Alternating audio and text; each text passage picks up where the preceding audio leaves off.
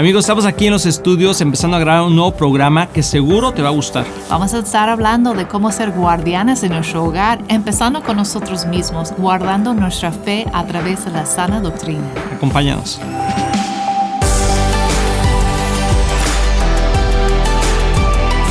Hola amigos de Éxito en la Familia, nuevamente aquí con ustedes. Me da mucho gusto que nos acompañes y donde quiera que estés te mandamos un fuerte abrazo. Es cierto, como nos gustaría poder estar ahí en persona y darles un gran abrazo, porque para nosotros es un gozo poder compartir ese tiempo con ustedes. Y hoy tenemos un programa muy especial, porque siempre digo eso, que es especial, porque siempre cada programa tiene lo suyo, pero hoy como que siento que tenemos un mandato de Dios, como una orden que Dios nos está mandando, nos está diciendo que tenemos que ser guardianes de nuestro hogar. Guardianes de nuestro hogar. Hoy más que nunca tenemos que tomar una posición, amor, de guardián, de proteger, de proteger no solamente nuestros pensamientos, nuestras actitudes, nuestros hijos, pero nuestra fe. Es cierto. Eso es muy importante. Empieza ahí, ¿verdad? Y ser guardián significa que tenemos que proteger en contra de algo, ¿verdad? Que hay un riesgo, que algo viene en nuestro contra. Entonces, tenemos que reconocer que estamos viviendo en tiempos de guerra. Así es. No estamos en tiempos de paz. Así aunque es. Recibimos la paz de Dios, ¿verdad? Es en como un misterio. Es algo sobrenatural. ¿Cómo podemos vivir en medio de una guerra y recibir paz y vivir en paz y tener gozo? Pues solo con Dios. Y Jesús nos dijo, en este mundo tendrán aflicción, pero tengan buen ánimo porque yo he vencido al mundo. Sí. Y algo que Kristen y yo hemos aprendido es que mantener la paz es muy, muy importante. Y no siempre podemos hacerlo en el momento que debemos de hacerlo, pero siempre regresamos a ese momento de paz y pedirle al Señor Jesús que nos dé esa paz que el mundo no puede dar. Y de eso quiero hablar y queremos hablar el día de hoy, de lo que el mundo no nos puede dar. El mundo no nos puede dar esa paz que solamente Jesús. Dice Jesús, la paz que yo doy no es como la que da el mundo. Sí, sí que, o sea, es diferente. Sí. No la pueden entender. Sí. Pasa todo pensamiento, todo entendimiento. Y es como en medio del caos tienes esa confianza, porque eso es lo que la paz nos trae, confianza en el corazón. Entonces tenemos que ser guardianes de la paz también, de nuestra paz. Así y saber cuando el enemigo viene para robar, y puede ser a través de distracciones. Y muchas veces no nos damos cuenta porque estamos esperando un Goliat. Estamos esperando algo grande que viene en nuestro contra, pero normalmente el enemigo trabaja a través de las cosas pequeñas, como las pequeñas zorras, ¿verdad? Que vienen y quieren destruir la viña. Y hay que ser sabios, hay que ser como que alertas, es alertas, la palabra, estar ¿verdad? Alertas. Pendientes, iba a decir, pero a pendientes y alertas de lo que está pasando. Y ser guardianes. Y cuando yo pienso en guardián, a veces pienso como un guardaespaldas, como que muy grande que está ahí atrás y todo, y se da cuenta, ¿no? Y tú dices, ay, no, yo no quiero andar ahí atrás de mis hijos todo el tiempo, como que protegiendo, diciendo lo que tiene que pasar, o en mi matrimonio, como estar ahí de metiche siempre, o celosa con el asunto que está pasando aquí. Pero no tiene que ser así. Cuando ahorita lo estaba pensando, Dios, ¿cómo se ve esto? ¿No? ¿Cómo lo hacemos en una manera sabio? Y pensé en el Secret Service. O en el servicio secreto. De los presidentes. Así es. Que están ahí, pero nadie se da cuenta, ¿no? ¿Verdad? Están ahí, pero están atrasitos, percibiendo lo que está pasando. Observando. Vigilando lo que está pasando, pero no están metidos en lo que el presidente está haciendo en el momento. Más bien están cuidando el ambiente.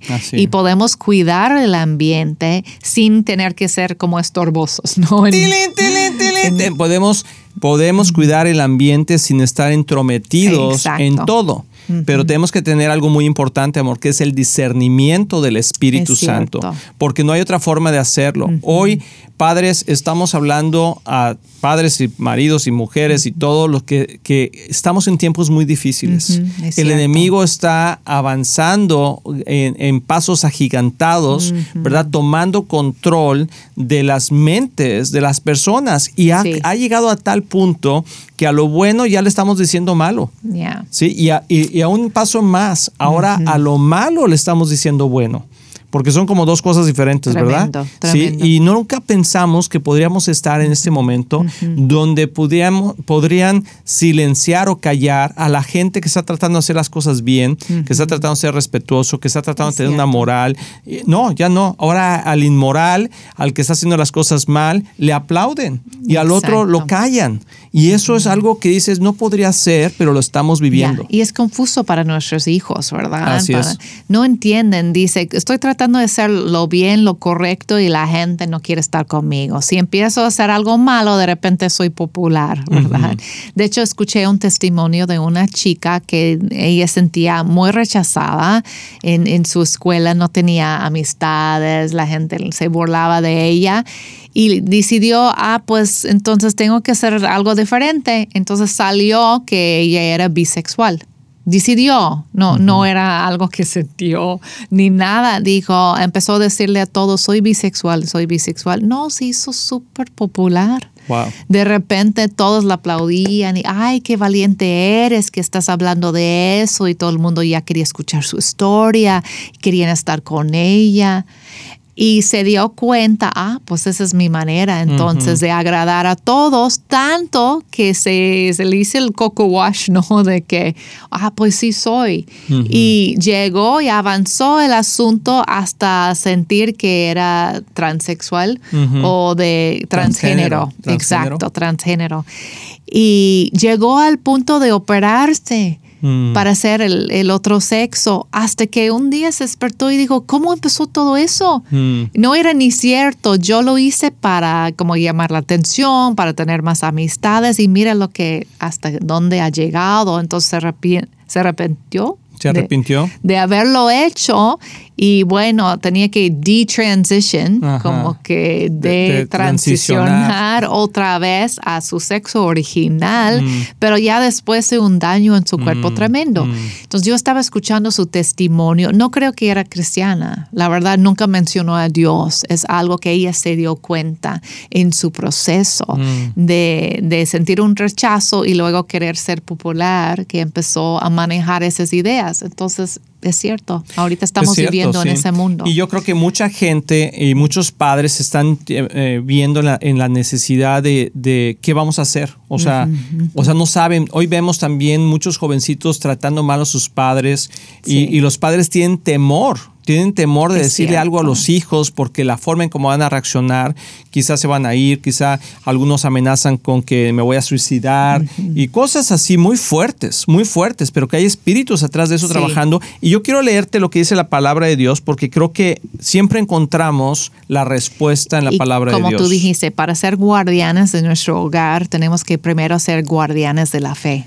Así es, estoy totalmente de acuerdo. Y vamos a ir al libro de 1 Timoteo 4:16. 1 Timoteo 4:16 dice, ten cuidado de ti mismo y de la doctrina, persiste en ello, pues haciendo esto te salvarás a ti mismo y a los que te oyen.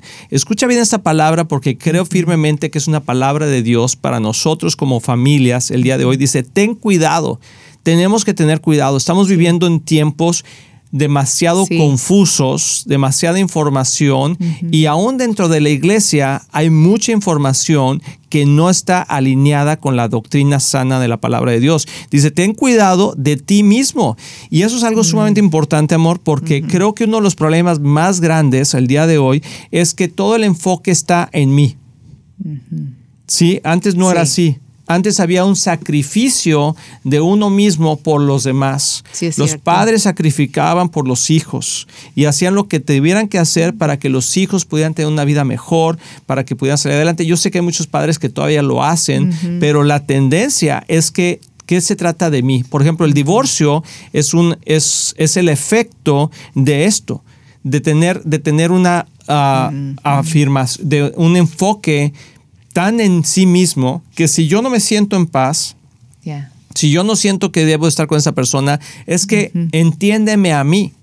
Y eso ha hecho que lo que está diciendo aquí la palabra dice, o sea, ten cuidado de ti mismo. O sea, la primera persona que nos puede engañar somos nosotros mismos. Si nosotros nos creemos una mentira, somos la primera persona. Y luego dice, y de la doctrina. ¿sí? Dice, persiste en ello. Y eso es lo que vamos a hablar en este programa y en este tiempo que vamos a estar compartiendo con ustedes. Quizás son varios programas, porque creo que tenemos que tener una sana doctrina de lo que estamos creyendo y lo que estamos enseñando a nuestros hijos y protegerlos y ser guardianes. Pero ¿sabes qué, papá, mamá? Tenemos que ser intencionales, tenemos que quitarnos la flojera de estar siempre ocupados, amor, y eso está abriendo la puerta para que el enemigo venga y robe nuestra familia, destruya los planes que Dios tiene y sobre todo que los jóvenes el día de hoy estén confusos aún con su propia fe. Así que vamos a hacer una pausa, no te vayas, estás aquí en Éxito en la Familia, regresamos. Hola amigos de Éxito en la Familia, soy el pastor Luis Román y quiero decirles que nuestro deseo es que tú y tu matrimonio y tu familia tengan éxito. Y por eso existe este ministerio. Tú eres la razón de hacer lo que hacemos y te queremos motivar y animar a aprovechar todos los recursos que tenemos para que sigas creciendo, especialmente en las áreas más importantes, que es tu matrimonio, tus hijos, tus finanzas. Y para eso tenemos varios recursos, por ejemplo, nuestro libro de Un Matrimonio Divino, que ha bendecido a miles de matrimonios y que es un excelente libro con pasos muy prácticos. Muchas veces personas nos preguntan cuál es la mejor manera de educar a nuestros hijos, y lo que hemos hecho es que hemos puesto nuestra experiencia en un curso práctico que se llama Prepara a tus hijos a tener éxito. También tenemos un curso de finanzas sanas en el hogar que te ayudará a poner tu vida financiera en orden y ver la mano de Dios moverse a tu favor. También puedes bajar nuestro podcast semanal, así como ver el programa de Éxito en la Familia en cualquier parte del mundo por medio de la televisora Enlace o nuestros medios sociales de YouTube, Facebook o Instagram. Todos esos recursos e información los puedes encontrar en nuestra página de éxitoenlafamilia.com. No hay excusa para no seguir creciendo, te animamos a que lo hagas. Y como siempre puedes apoyar a Éxito en la Familia financieramente con una donación única o mensual, que la puedes hacer en éxitoenlafamilia.com. Si tú y tu familia han sido bendecidos por este programa y ministerio, ayúdanos a alcanzar más familias. Sé parte de lo que Dios está haciendo y haz tu donativo en éxitoenlafamilia.com. Recuerda que Kristen y yo les amamos y les deseamos lo mejor a ti y a tu familia. Bendiciones. Amigos, estamos súper contentos porque Viva Church tiene una nueva casa. Así es, ya tenemos nuestro nuevo edificio que el Señor nos ha dado en el 9120 de Ferguson Road en Dallas, Texas. Queremos compartirlo contigo, queremos invitarte a que nos acompañes en sus servicios y ahí te esperamos, te va a encantar el lugar y te vamos a esperar con los brazos abiertos. Tenemos varios horarios de servicios, consúltalos en nuestra página de myvivachurch.com. Ahí los esperamos.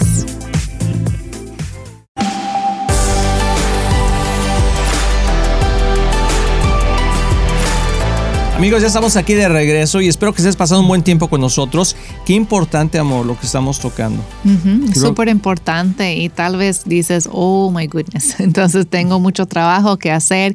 Nos puede dar flojera, ¿verdad? O tal vez desánimo porque uno se da cuenta, híjole, tal vez como que no lo hicimos bien aquí, ¿no? Y hay que cuidar nuestro corazón de no sentir ese desánimo. Y porque a veces el desánimo, en lugar de motivarnos, nos desmotiva. Y decimos, no, pues ¿para qué? Entonces, pues ya no, ya es tarde para hacer algo. Nunca es tarde para cambiar el rumbo. Y sí tenemos que esforzarnos, porque si no hacemos nada, la cultura va a llevar a nuestra familia a donde nosotros no queremos ir. Y algo importante, amor, que creo que a veces decimos, ¿pero qué hago? ¿Sí? Yo creo que más que hacer es ser. Tilín, tilín, tilín.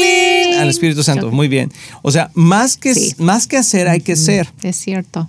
Entonces no está tan complicado, pero sí es de constancia.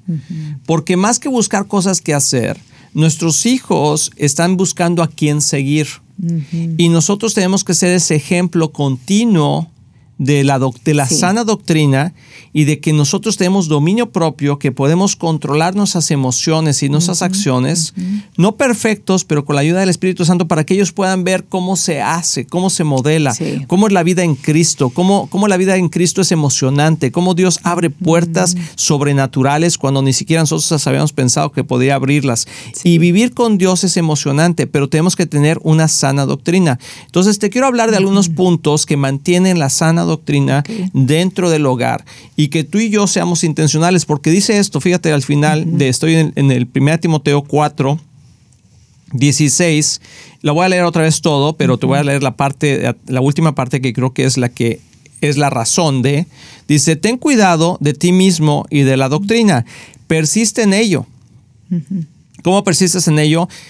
Leyendo la palabra, teniendo comunión con Dios, asistiendo a una iglesia, llevando a tus hijos, etcétera, etcétera, ¿verdad? Y dice, pues haciendo esto, te salvarás. Te salvarás, y no es porque estás haciendo de ir a la iglesia, si no vas a la iglesia no eres salvo. No, estás diciendo que mientras tú te mantengas alineado con la doctrina de Dios, ¿verdad? Con sus principios, con tener una relación con Jesús y todo eso, te salvarás, porque al final del día eso es lo importante, a ti mismo. Número uno, si tú eres responsable de tu salvación, en el sentido de que tú tienes que decidir seguir a Cristo o no, ¿verdad? Y a ti y a los que te oyen. ¿Y quiénes son los que te oyen en tu familia, amor? Tus hijos. Tus hijos, tu esposa. Espero que te escuche tu esposa o tu esposo, ¿verdad? Entonces, al vivir una doctrina sana, la influencia que tenemos aquí con los que te oyen, está hablando de influencia. Sí. La gente con la que tenemos influencia. A quien estamos discipulando de alguna manera, porque discipular es enseñarle a algo la forma de vivir o la forma de hacer algo, ¿verdad? Y los hijos están aprendiendo que si para nosotros la palabra de Dios no es importante, nuestra relación con Dios no es importante, el trabajo es más importante, la diversión es más importante. Así. Entonces ellos también dicen, pues para mí también. Sí, hay que vivir nuestra fe de una manera auténtica. Es muy importante, y más si tenemos jóvenes, ¿verdad? Porque hay un dicho en inglés, no sé si lo puedo traducir, pero que los jóvenes pueden oler la hipocresía de una milla de distancia. A una milla de distancia. Así es. ¿No? ¿Cómo se dice en inglés, amor? A ver, dime. You can smile. You can smell hypocrisy a mile away. Sí, exactamente. Y se nota, ¿verdad? Cuando no es auténtico la experiencia. Pero ¿qué sería lo contrario? O sea, puedes oler, ¿verdad? Ajá. O sea, si puedes oler a una milla de distancia la hipocresía, puedes oler la autenticidad de una persona a una milla de distancia. O sea, también puedes hacerlo. Sí, y obviamente yo digo, de hipocresía es alguien que de veras no está viviendo lo que dice, pero todos somos humanos, entonces hay momentos que no vivimos lo que decimos, ¿verdad? Sí, es cierto. Entonces no estamos hablando de una perfección y que, entonces no soy real. No. Pero ¿cómo reacciones cuando te das cuenta que no estás viviendo lo que dices? ¿Y cómo reaccionamos? ¿Reaccionamos con orgullo? Así defendiéndonos, o en humildad, diciendo, pues perdóname, ¿no? Tener esa disposición de pedir perdón es tan importante como papás. Y yo creo que, ¿y cuál es el objetivo? Porque el objetivo es muy importante. Claro que el objetivo es que nuestros hijos sean obedientes y que crezcan bien y que tomen buenas decisiones. Todo eso es importante. Sí. Pero lo más importante de todo, amor, es la salvación. Es la salvación, y tenemos que ser guardianes de la salvación de nuestros hijos. Tenemos que estar a cargo de la salvación, en el sentido de poderles dar toda la oportunidad para que nuestros hijos puedan experimentar el amor de Dios, la experiencia de Dios y la salvación de Jesús en sus vidas.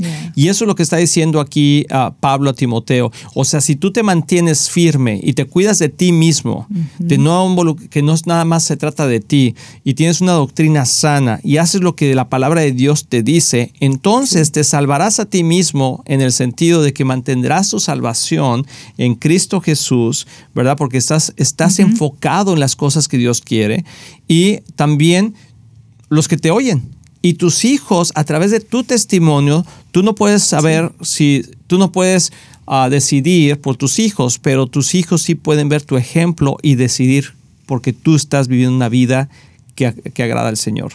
Entonces, es muy importante que tengamos ese énfasis en decir, ¿cuál es la sana doctrina? Bueno, la sana doctrina es creer que Jesús es el Hijo de Dios. O sea, eso es. Y ahorita hay una confusión tremenda acerca de Jesús. Y acerca de que no hay más allá. O sea, la vida es esta y échale vuelo a la hilacha, o sea, disfruta todo, sé quién tú quieras ser, cámbiate de sexo, toma drogas, duerme con todo el mundo, haz dinero, gástatelo, cómprate lo que quieras, disfruta la vida porque se va a acabar.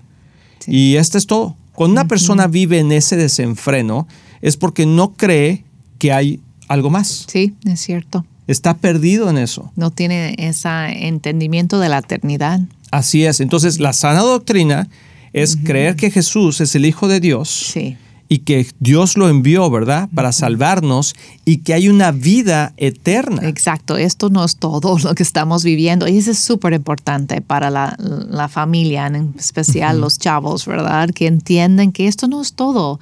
Entonces, si estamos sufriendo algún tipo de rechazo en este momento o no hemos logrado lo que tal vez hemos soñado, tenemos la esperanza que lo que vivimos ahorita en este mundo no es la única experiencia que vamos a tener. Y algo que es, sí, definitivamente, y algo que tú le puedes compartir a tus hijos, y vamos a hablar más en el siguiente programa de esto, pero esto me ha fascinado por los últimos tiempos en mi propia vida, es saber que estamos viviendo en una etapa donde quizá yo creo que es, somos la última generación. La última generación de este tiempo en la tierra, ¿verdad? Antes de que Jesús venga por su iglesia. Yo creo que es, y la Biblia nos afirma muchas cosas de las que yo pienso, ¿verdad? Pero, pues lo vamos a ver. Pero imagínate que en verdad tú y yo fuéramos, y tu familia, tus hijos, la última generación que estamos viviendo en este momento antes de que Jesús venga. Eso es totalmente emocionante. No es de tener temor, no es de, ay, híjole, ya no pude hacer esto. No. Al contrario, es una emoción poderle contar a sus hijos, ¿sabes qué? Tenemos que estar listos para que Jesús regrese. Amén. Y nos encuentre y tengamos una eternidad con Él. Háblale a tus hijos de la sana doctrina, háblales de cuánto nos ama Dios, háblales de cómo inició el mundo, háblales de Génesis, háblales de Jesús, háblales de la eternidad, háblales de lo que está por venir. Y si no lo sabes, instrúyete. Y háblales de eso de una experiencia personal, no algo teórico que hay en la Biblia, ¿no? Pero en realidad algo que estamos viviendo es lo que hace la diferencia para los niños. Entonces, primeramente, para ser guardianes, tenemos que ser guardianes de nuestra fe. Así es. Primeramente, luego de la salvación de nuestros hijos, estar seguros que hemos presentado el Evangelio en una manera correcta, en una manera bíblica, llena del amor de Dios, pero también con la buena doctrina, ¿verdad? Y eso es parte como los primeros pasos en ser guardianes. Luego también prácticamente tenemos que poner barreras de protección alrededor de nuestros hijos en cuanto a la tecnología, en cuanto a la cultura, la que están experimentando, tener buena comunicación. Todo eso son pasos también de ser guardianes de nuestro hogar, proteger nuestro matrimonio de lo que quiere infiltrar, como el enemigo quiere atacar el matrimonio, porque sabemos que las familias son el fundamento de cualquier sociedad, pero el matrimonio es el fundamento de la familia. Así es. Entonces tenemos que tener matrimonios fuertes para tener familias fuertes. Así es. Y bueno, hoy vamos a terminar con esto, pero te quiero animar. Todo eso vamos a tocar en el siguiente. Si no te lo quieres perder el siguiente programa, porque va a ser muy interesante y con cosas prácticas. Entonces, vamos a orar rápidamente. Amén. Quizá tú estás en ese momento de tu familia que dices, Señor, es cierto, tengo que cuidarla y tengo que ser guardián. Señor, oramos por cada familia que está viendo, escuchando este programa. Señor, tú sabes el deseo de sus corazones de mantener familias fuertes y que a veces no sabemos cómo, pero aquí nos estás diciendo en tu palabra, Señor, que tenemos que cuidarnos a nosotros mismos y también tener una sana doctrina para poder mantener esa salvación que tú nos has dado y poderla transmitir a aquellos que nos oyen, en este caso, nuestra familia, nuestros hijos. Si te lo pedimos, Señor, en el nombre de Jesús. Nos vemos en la próxima. No te lo pierdas el siguiente programa porque va a estar sumamente interesante. Estamos muy emocionados en anunciar que ahora los podcasts de Éxito en la Familia son parte de XO Podcast Network, que pertenece a Marriage Today, el cual está dedicado a ayudar matrimonios y familias a tener éxito. Visita el sitio marriagetoday.com o éxitoenlafamilia.com para más información.